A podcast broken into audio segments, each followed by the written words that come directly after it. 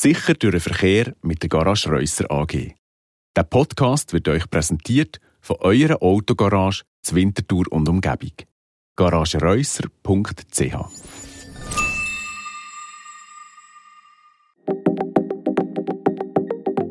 Gott und die Welt. Das Wochenmagazin. Ein Podcast von RF Media Schweiz.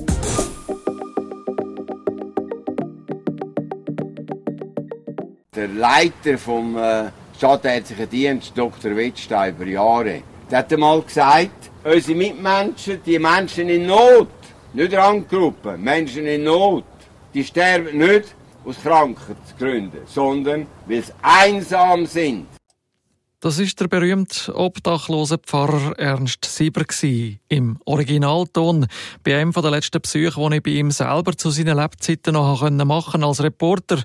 Immer mal wieder ist bei seinem Sozialwerk im Raum Zürich ein weiteres Angebot aufgegangen und was er gesagt hat, punkto Einsamkeit und Isolation, haben wir auch Menschen in Not bestätigt. Zum Beispiel im 2012, wo die Zürich Affoltern die Wohnsiedlung Brothausen ist aufgegangen. Man könnte sagen, ein kleines Dörfli mit Sozialwohnungen, quasi eine Wohngemeinschaft für Leute, die man gerne noch als Menschen am Rand der Gesellschaft hat bezeichnet hat. Ich kann nie allein im Zimmer sein.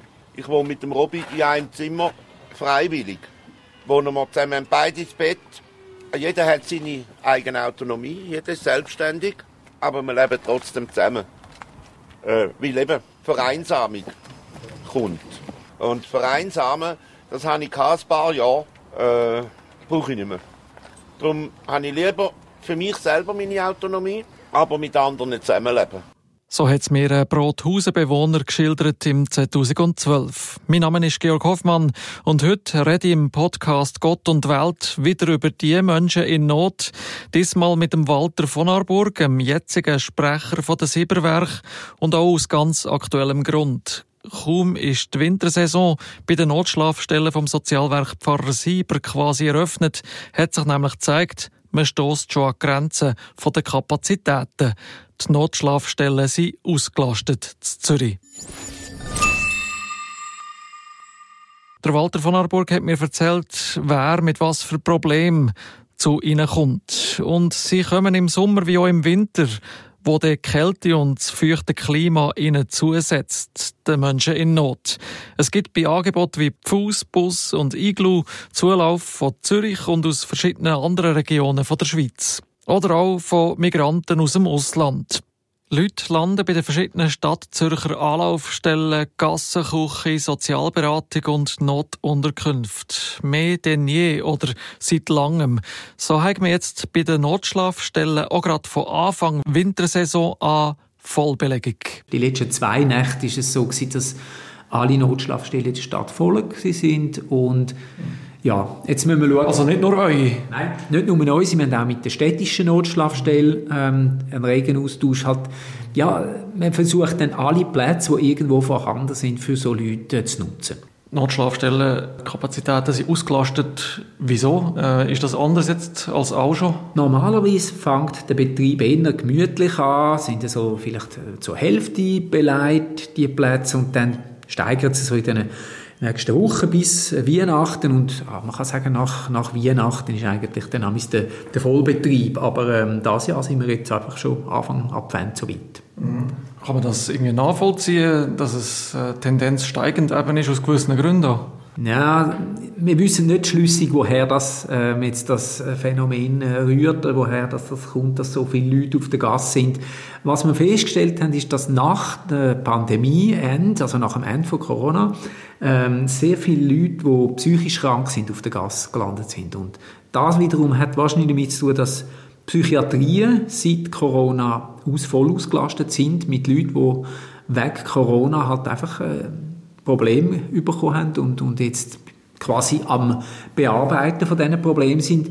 Und dann fallen halt Leute, die nicht sozial eingebettet sind, die keine, ähm, keine tragfähige soziale Strukturen haben, fallen dann daraus raus, weil die, nicht, die können, können sich ganz schlecht mit diesen, mit diesen wie soll ich sagen, Auflagen, mhm. äh, mit den Indikationen, die man halt dann auch hat, wenn man Medikamente muss nehmen muss, oder mhm. äh, mit denen drankommen. Also gibt es also ganz klassische Beispiele, wo man kann erzählen kann, wie das man an diesen Punkt kommt? Sagen wir, wir haben jetzt doch sehr viele Leute, die Schizophrenie äh, aufweisen. Also, ja, Leute, die die behandelt werden. Die werden dann, wenn es akut ist und irgend äh, nicht mehr geht, werden sie in so eine Psychiatrie eingewiesen. Dort werden sie dann behandelt, medikamentös eingestellt und dann können sie wieder raus. Im Prinzip die Selbstständigkeit vom Mensch wird äh, hochgeschrieben und das äh, kommt den meisten Leuten auch entgegen. Bei Leuten, die aber kein soziales Umfeld haben, passiert dann eben häufig, dass sie zwar aus einer Psychiatrie rauskommen, Prinzip gut eingestellt, äh, die haben auch, wissen auch, wie es ihnen geht und dass sie die Medikamente nicht nehmen aber wenn sie dann draußen sind, äh, plötzlich das Gefühl haben, ja, ich bin ja gesund, mhm. ich muss doch die Medikamente nicht nehmen, oder? Also jetzt bin ich ja wieder beieinander. Und dann setzen sie eigenmächtig halt die Medikamente ab und dann ist es häufiger so, dass die, die Abwärtsbewegung wieder anfängt und man wirklich dann ziemlich zackig wieder unten äh, wieder dort landet, wo man mal war, aber dann nicht mehr ähm, Möglichkeiten hat oder? Ein Umfeld, wo einem hilft, wo einem stützt, wo einem sagt, du äh, vergiss nicht, gell, am Morgen nimmst du die Tabletten und dann Abend nimmst du vielleicht die andere, einfach so quasi einem äh, über die Sozialkontrolle darauf hinweist, was, was wichtig und gut ist. Vielleicht sind es beim einen oder anderen Schicksal auch noch andere Problemlagen, vielleicht auch behördliche Hürdenläufe, wo die Menschen nicht alle gleich mitmachen und die dazu führen, dass die Leute auf der Gasse landen. Und es sei ja nicht einfach gerade die psychisch angeschlagenen Menschen mit anderen Menschen in Not zusammen unterzubringen in Notunterkünfte. Ja, ist man jetzt punkto Infrastruktur an ein Limit gekommen? Braucht es mehr Räume? Oder was sind die Forderungen an eine Gesellschaft und an Politik? Der Walter von Arburg von der Sieberwerk ist vorsichtig mit Forderungen. Ja, das mit den Forderungen, das ist immer so eine Sache. Natürlich, im Moment ist es tatsächlich eine, ähm, eine Notsituation. Da müssen wir jetzt schauen, äh, wie wir mit dieser zusammenkommen. Bis anhin haben die Kapazitäten, die in der Stadt Zürich sind, für jetzt Notschlafstellenplätze ausgereicht. Ob sich das äh, massiv verändert und ob das dann auch bleibend ist, das wissen wir ja jetzt noch nicht. Ja, wir werden sicher zuerst einmal schauen, dass wir das selber in den Griff bekommen. Punkto, wie soll ich sagen, Ansprüche an die Stadt ist natürlich so, die Stadt wird, wird das Problem eben auch haben. Also ich weiß, dass die städtische Notschlafstelle im Moment auch voll ist. Und dort nehmen sie ja nur Leute auf, die äh, in der Stadt angemeldet sind. Das heißt, in der Stadt wird man sich Gedanken machen, was ist, wenn jetzt sich noch mehr städtische Leute bei uns melden. Mhm. Also Leute, die in der Stadt angemeldet sind und obdachlos sind und jetzt in die Notschlafstelle kommen. Dort, äh, ja, weiß ich nicht, was die für Lösungen aus dem Ärmel schütteln. Es ist, einerseits äh, ist es eine Raumfrage und das andere ist natürlich Betreuung, also Personal. Und Obdachlosigkeit ist eine Realität. Wenn man in der Stadt Zürich sich bewegt, kommt man früher oder später mal an den Punkt, oder zu Bern auch, ähm, oder in anderen Städten, wo man das kann beobachten kann. Wo bleiben denn die Leute auf der Strecke oder auf der Gasse, unter der Brücke, je nachdem. Wie passiert so etwas? Also das stelle ich mir manchmal noch schwierig vor, für mich selber auch. Was muss mir passieren, dass ich dort auf der Gasse lande, oder? Ja, ja, das ist äh, äh, eine gute Frage. Es ist auch eine Grundfrage. Was, was läuft äh, schief? Gibt es etwas, wo man strukturell müsste verändern, damit das nicht mehr passiert. In der Schweiz, denke ich, ist das soziale Netz verhältnismäßig gut, jetzt im Vergleich zu, zum Ausland. Und äh, wir haben weniger Leute, die jetzt rein aus ökonomischen Gründen auf der Gas leben. Also man kann sagen, dass der Teil, also der, der ökonomische Teil ist im Moment nicht so das Problem, wie vielleicht jetzt äh, zu Amerika oder zu England, wo halt auch gut ausgebildete Leute äh, auf die Straße rutschen, weil sie einfach keine Stelle finden. Oder? Ist nicht die gleiche Art Obdachlosigkeit, wie sie bei uns häufig ist. Wir haben es mehr mit Leuten zu tun, mit den sogenannten Systemsprenger oder derartigen, die einfach sonst nie mehr Platz finden. Die haben mehrfach Problematiken, Sucht, äh, wie gesagt, auch Psychiatrie und häufig äh, sind das individuelle Schicksale, Schicksalsschläge, die ihnen eigentlich für sie aus ihrer Sicht keine Alternative äh, mehr lassen, als quasi entweder, ja, man leitet sich vor den Zug oder verschwindet die Anonymität von der Obdachlosigkeit. Einfach weg von allem, man lädt alles zurück und ähm, versucht da quasi sich irgendwie durchzuschlagen. Das sind, sind unterschiedliche ähm, Arten von Obdachlosigkeit. Äußerst tut sich das gleich. Also man sieht die Leute draussen, früher, sie, sie sind nass, sie haben Hunger, sie sind einsam. Aber Einsamkeit ist in der Schweiz ganz sicher ein grösseres Grundproblem als jetzt vielleicht im Ausland, wo es vielleicht eher die ökonomische Komponenten betont. Findet euch ein neues Wunschauto? Ob VW, Audi, Skoda, Seat oder Cupra? Wir haben über 100 Lagerfahrzeuge für euch parat auf garagereusser.ch-fahrzeug. Sicher durch den Verkehr mit der Garage Reusser AG.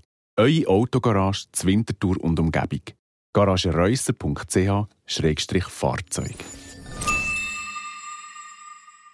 Also wirtschaftliche Gründe sollte es bei uns weniger sein, die dazu führen, dass Leute auf der Gas sind. Tatsächlich gibt es aber Leute, die draussen leben würden, wenn es nicht so Anlaufstellen gibt. Da erklärt mir der Walter von Arburg, dass Leute sogar trotz der Notunterkünfte draussen übernachten, weil sie enge Räume und viele Leute nicht vertragen. Da würden sie sogar Kälte und Nässe vorziehen. An den Regeln sollte es nicht liegen, weil man ja nur gewisse Grundregeln vom friedlichen Zusammenleben hat und probiere für Ruhe zu sorgen, damit die Leute sich ausruhen können bleibt für mich gleich die Frage, wo gibt es Lösungsansätze für so ein offensichtliches Problem? Wo können wir als Gesellschaft vielleicht auch präventiv wirken? Und auch da sind wir bald bei der eingangs erwähnten Einsamkeit, es zu überbrücken gilt. Der richtige Ansatz, als dass man einfach nach dem Staat ruft und sagt, es braucht mehr Notschlafstellen und mehr Betreuungsplätze, weil eben über die Kenntnis von, von, von, von der Auslöser von äh, Obdachlosigkeit bei uns, wo häufig im Individuellen sind, mit äh, fehlenden sozialen Strukturen und, und also Kontakt mehr zu, zu der Familie, zu Bekannten, kein, kein Freundeskreis, also kein tragfähige soziale Netz, muss man auch dort eine Lösung suchen. Also das heißt, wenn wir alle einander Sorge haben in der Familie, in den Beziehungen, dann ist schon vieles gewonnen und dann braucht es auch keinen Staat. Also das, was wir machen, ist eigentlich dann, wir das Überleben sichern. Wir helfen den Leuten, dass sie in der Misere, wo sie sind, aufgefangen werden. Aber wir sind, wie gesagt, quasi am, am Schluss von einer Entwicklung, die gar nicht sollte, äh, eintreten oder in, in Gang kommen, sondern wir sind die, die dann noch Pflasterli verteilen und schauen, dass die Leute im besten Fall wieder daraus rauskommen. Aber dann haben sie eigentlich so eine, eine Negativspirale bereits hinter sich.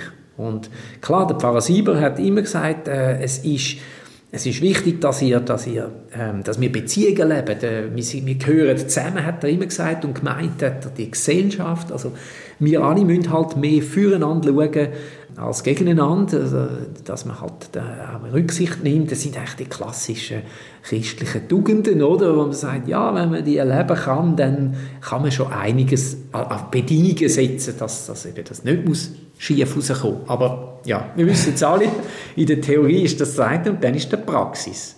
Also eben jetzt äh, gerade Obdachlosigkeit, viele Leute auch, äh, wie soll ich sagen, Leute, die eigentlich gut Wand laufen, da Obdachlosen vorbei, weil das befremdet, es, es geniert, oder? Was soll ich mit jemandem, der am Boden sitzt, der vielleicht grunzt oder, oder irgendwie vor sich hin brummelt, der hat doch sicher äh, psychischen Schaden und ja, ich habe jetzt keine Zeit und ich weiß gar nicht, was ich mit dem soll, oder? Kommt ja viel, also auch bei mir die Frage, ja, Geld geben oder essen oder trinken, was, äh, mit ihnen reden, fragen, was überhaupt das Bedürfnis ist, ist ja noch schwierig, oder kommt vielleicht eine Ziege oder irgendetwas, was dann gefordert wird, oder? ja, die Ziege kann man ihm geben, kann auch Geld geben, aber das ist so wie ein bisschen ein Ablasshandel, oder? Also ich gebe ihm den 5 Lieber oder ich drücke ihm ein Päckchen Ziege in die Hand und dann puh, habe ich quasi meinen Obolus geleistet und er hat ja, was er, was er will. Aber mir will man feststellen, dass die Leute ja an eigentlich sozialen Problemen leiden. Also sie sind vereinsamt. Das ist so etwas Zentrales bei all diesen Leuten, die mir begegnen auf der Straße. Dort wäre wahrscheinlich das Reden mit den Obdachlosen, das wäre der richtige Ansatz. Nur, wer hat dann schon Zeit, eine halbe Stunde, vielleicht eine Stunde, man weiß ja nicht, wie lange man mit jemandem redet oder, oder reden soll, äh, aufzuwenden. Wir haben alle ein Ziel, wir sind von A nach B unterwegs und kommen dort, irgend begegnen wir einem, oder? Jetzt also hockt einer am Boden oder, oder steuert auf einen zu und will, leistet alle Timing in fünf Lieber ab. Ja, haben wir Zeit, um zu sagen, Moment, statt der fünf Lieber, tun wir jetzt mal miteinander ein bisschen reden. Oder? Ein Szenario, wo der Walter von Arburg weiss, dass es in der Mehrheit nicht passiert und auch nicht gäng realistisch ist. Aber es ist eben genau doch auch ein Bedürfnis von Betroffenen, dass man ihnen Aufmerksamkeit gibt. Das, was den Leuten am meisten bleibt, also wenn man sie fragt, ja, wieso, wieso bettelst denn du? Oder sag, ja, ich, ich brauche halt den Stoff und so. Und dann sagen sie aber gleichzeitig, ja, weißt, es ist so entwürdigend, müssen die hohle Hand zu machen. Und dann sage ich, also, was, was ist denn, gibt es auch positive Erlebnisse? Dann ja, es hat einer mit mir geredet. Mhm. Da ist mal einer mit mir angesessen und hat geschnurrt mit mir. Sie können es vermutlich selber nicht einmal immer so genau äh, sagen, was ihnen fehlt, aber letztlich ist es schon das. Also, Isolation auch, gesellschaftliche. Du Brechen von dieser, von dieser Vereinsamung, von dieser Isolation. Und wenn einem das gelingt, ich glaube, das wäre das wär sicher auch wieder ein, ein Aspekt, der ein bisschen weiter raus eine Wirkung hat als ein Päckchen Zigaretten. Es hilft aber sicher auch nicht, wenn man die Menschen eben doch an Rand drängt und ihnen dann auch Schlupflöcher zutut, wie Bahnhöfe oder Flughäfen zum Beispiel. Ja klar, Sicherheitsgefühl für Passagiere ist ein Argument, aber wie ist es nachher, wenn Menschen in Not Sicherheit und Schutz suchen. Ja, das ist schon, das ist immer die grosse Suche nach einem, nach einem geeigneten Platz. Es muss geschützt sein, einerseits vor Wind und Wetter, das ist so das eine, und das andere ist aber auch vor dem Blick von der Öffentlichkeit, weil das haben wir immer wieder Geschichten von misshandelten Obdachlosen. Das kommt nicht regelmäßig, also nicht häufig vor, aber immer wieder einmal, dass äh, Leute erzählen, ja, sie seien abgehöbelt worden, zur Nacht, äh, quasi aus dem Schlafsack gezehrt worden, entweder vermöbelt oder, oder dann umgeschupft, blöd angemacht, ähm, verlacht. Das gibt es immer wieder und das, das macht natürlich schon etwas mit den Leuten. Also das, ist, das ist sehr verletzend. Ähm, und darum suchen sie sich Plätze, wo sie, wo sie auch versteckt sind. Es hat Leute, die im Stadt äh, nahen Umland in den Wäldern hocken, also wo dort ihre, ihre Zelte aufschlagen oder irgendeinen Blachen über sich einlegen. Mhm. Und ähm, dann gibt es äh, halt die Tramhäusli, Wartehäusli oder irgendwie in einem Hinterhof, äh, bei einem Lüftungsschacht von einer Heizung oder bei einem, bei einem Bahnwagen drunter. Also sie versuchen sich einfach irgendwo zu verschlaufen, so dass man sie nicht sieht. Mhm. Ja. Aber so öffentliche Plätze wie, wie eben Bahnhöfe, die ich angesprochen habe, oder vielleicht Flughafen, ich weiß nicht, äh, dort sind sie wie nicht toleriert, oder? Auch nicht mehr. Ja, es ist schon so. Eine Zeit lang war der, der Flughafen so ein Typ gewesen, oder? sind dann alle im Flughafen, weil dann können übernachten, trocken, warm, geschützt. Und der Flughafen hat dann aber einfach, weil es immer mehr geworden sind, müssen Preisleine ziehen. Und der Flughafen jetzt quasi, ist jetzt geschlossen für, für Obdachlose. Wir haben aber äh, eigentlich eine sehr gute Kooperation mit dem Flughafen. Der Flughafen tut die Leute, die dort allenfalls stranden, äh, an uns verweisen. Und sonst muss man sagen, ist halt einfach ja, äh, in der Stadt man findet schon Schlupfwinkel. Es ist, es ist immer wieder erstaunlicher, wenn man erfährt, wo irgendjemand geschlafen hat. Aber es ist natürlich nicht so wie in einer geheizten Wohnung. Also egal wo man ist, es ist immer irgendwo ein Bleibe auf Zeit. Der Walter von Arburg hat christliche Tugenden angesprochen und die christliche Prägung vom Sozialwerk Pfarrer Sieber vorher schon angetönt. Und jetzt sind christliche Feste mit Advent und Weihnachten, was man auch bei den Sieberwerk und eigentlich sehr öffentlich zelebriert, für und mit Menschen in Not. In allen Einrichtungen äh, bietet man Weihnachtsfeiern an, das, äh, das gehört dazu. Und es ist ja interessant, dass auch viele, die mit der Religion nichts mehr am Hut haben, weil sie ja, schon lange irgendwie da abgeschlossen haben und das sind nicht ihre Hauptprobleme. Und dann kommt, kommt Weihnachten. Und dann kommen wir und, und feiern mit ihnen Weihnachten. Das sind immer wahnsinnig emotionale Momente, nicht nur im Positiven, da kommt sehr vieles an verpasste Chancen, an, an kaputte Beziehungen, wo, wo halt dann wehtut, oder? Also es gibt sehr viele Tränen an Weihnachten bei den Leuten. Und trotzdem ist es etwas, was sie unbedingt wollen. Also Weihnachten ohne, ohne die, die Weihnachtsgeschichte und so du Fröhliche, das, ist, das geht also auch bei den Leuten nicht, die ja sonst weit, weit weg sind von, von diesen äh, christlichen Festen und, und äh, Liturgien und so. Aber das, das, das schätzen sie sehr. Und ist auch etwas Wichtiges, oder? Da hat der Ernst Sieber etwas auch rausgespürt, oder? Was die brauchen. Ja, mit, seiner, mit seinem liturgischen Gespür hat er mit diesen Vieren etwas Wunderbares können schaffen und, und das wird auch heute noch sehr, sehr geschätzt. Also da, ah, sie freuen sich so auf Weihnachten.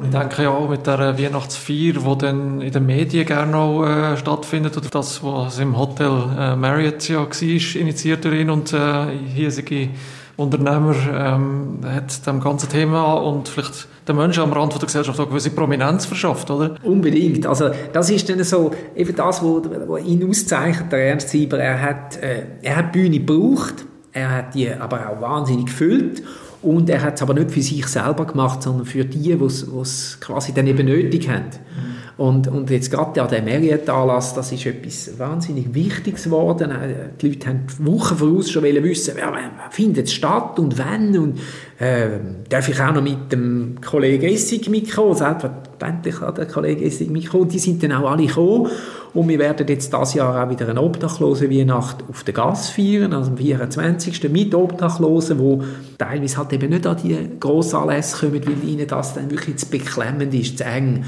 Also feiern wir Weihnachten äh, ja, wie halt vor 2000 Jahren, in dem sie hier nicht gefeiert, aber auf der Gas, also dort, wo Jesus Christus quasi auf die Welt gekommen ist. Und ähm, ja, das haben wir letztes Jahr schon gefeiert, äh, ein off, offener Raum, also quasi kein, kein abgeschlossener, sondern einfach ein Dach, ein, ein besserer Schopf. Und ähm, wo, sie dann eben auch sich wohler fühlen. Kommt wahrscheinlich dieser biblischen äh, Geschichte, dem Ursprung, sehr, sehr viel näher als jetzt so ein Anlass in Marriott.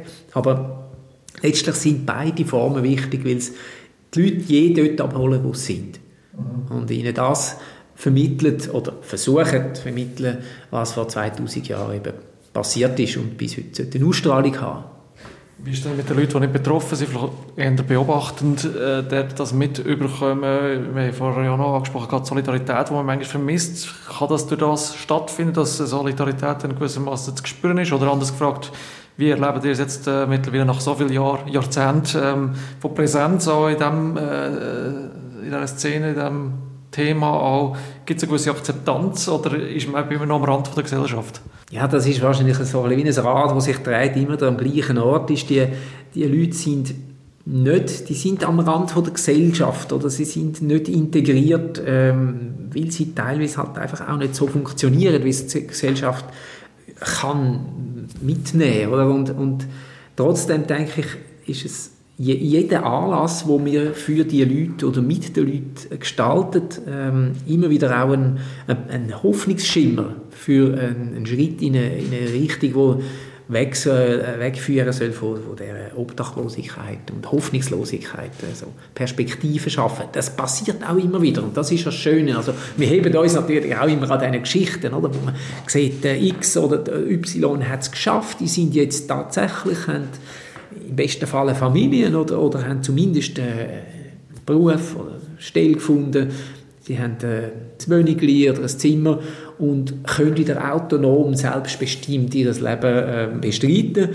Äh, was ja dann, wie soll ich sagen, das Bildnis von, von Gott, vom Mensch als, als eigenständig äh, Mensch entspricht. Oder? Unabhängig von, von der Hilfe von uns oder äh, der Hilfe vom Staat man selber kann nicht bestimmen, was man mit dem Leben will. Und ähm, ja, es, es, gibt immer wieder so schöne Beispiele, wo uns letztlich ermutigen, da dran zu bleiben und immer und immer wieder auch vorne wieder anzufangen, so quasi im Pilgerschritt vorwärts zu laufen. Aber wir kommen doch vorwärts. Wie der Pfarrer Sieber selber gesagt hat, und so lesen ist beim Ausgang aus den heutigen Büros von der Sieberwerk, es geht bei suchtkranken Menschen und Menschen in Not, die zu den Silberwerken kommen, nie allein um Sucht, sondern um Probleme, die hinter der Sucht liegen. Arbeitslosigkeit, Einsamkeit, Krankheit. Die Isolierung verstärkt sich durch die Sucht und man muss schauen, wie die Menschen irgendwie wieder reinkommen in eine anständige Wohnung zum Beispiel oder auch in einen Arbeitsprozess.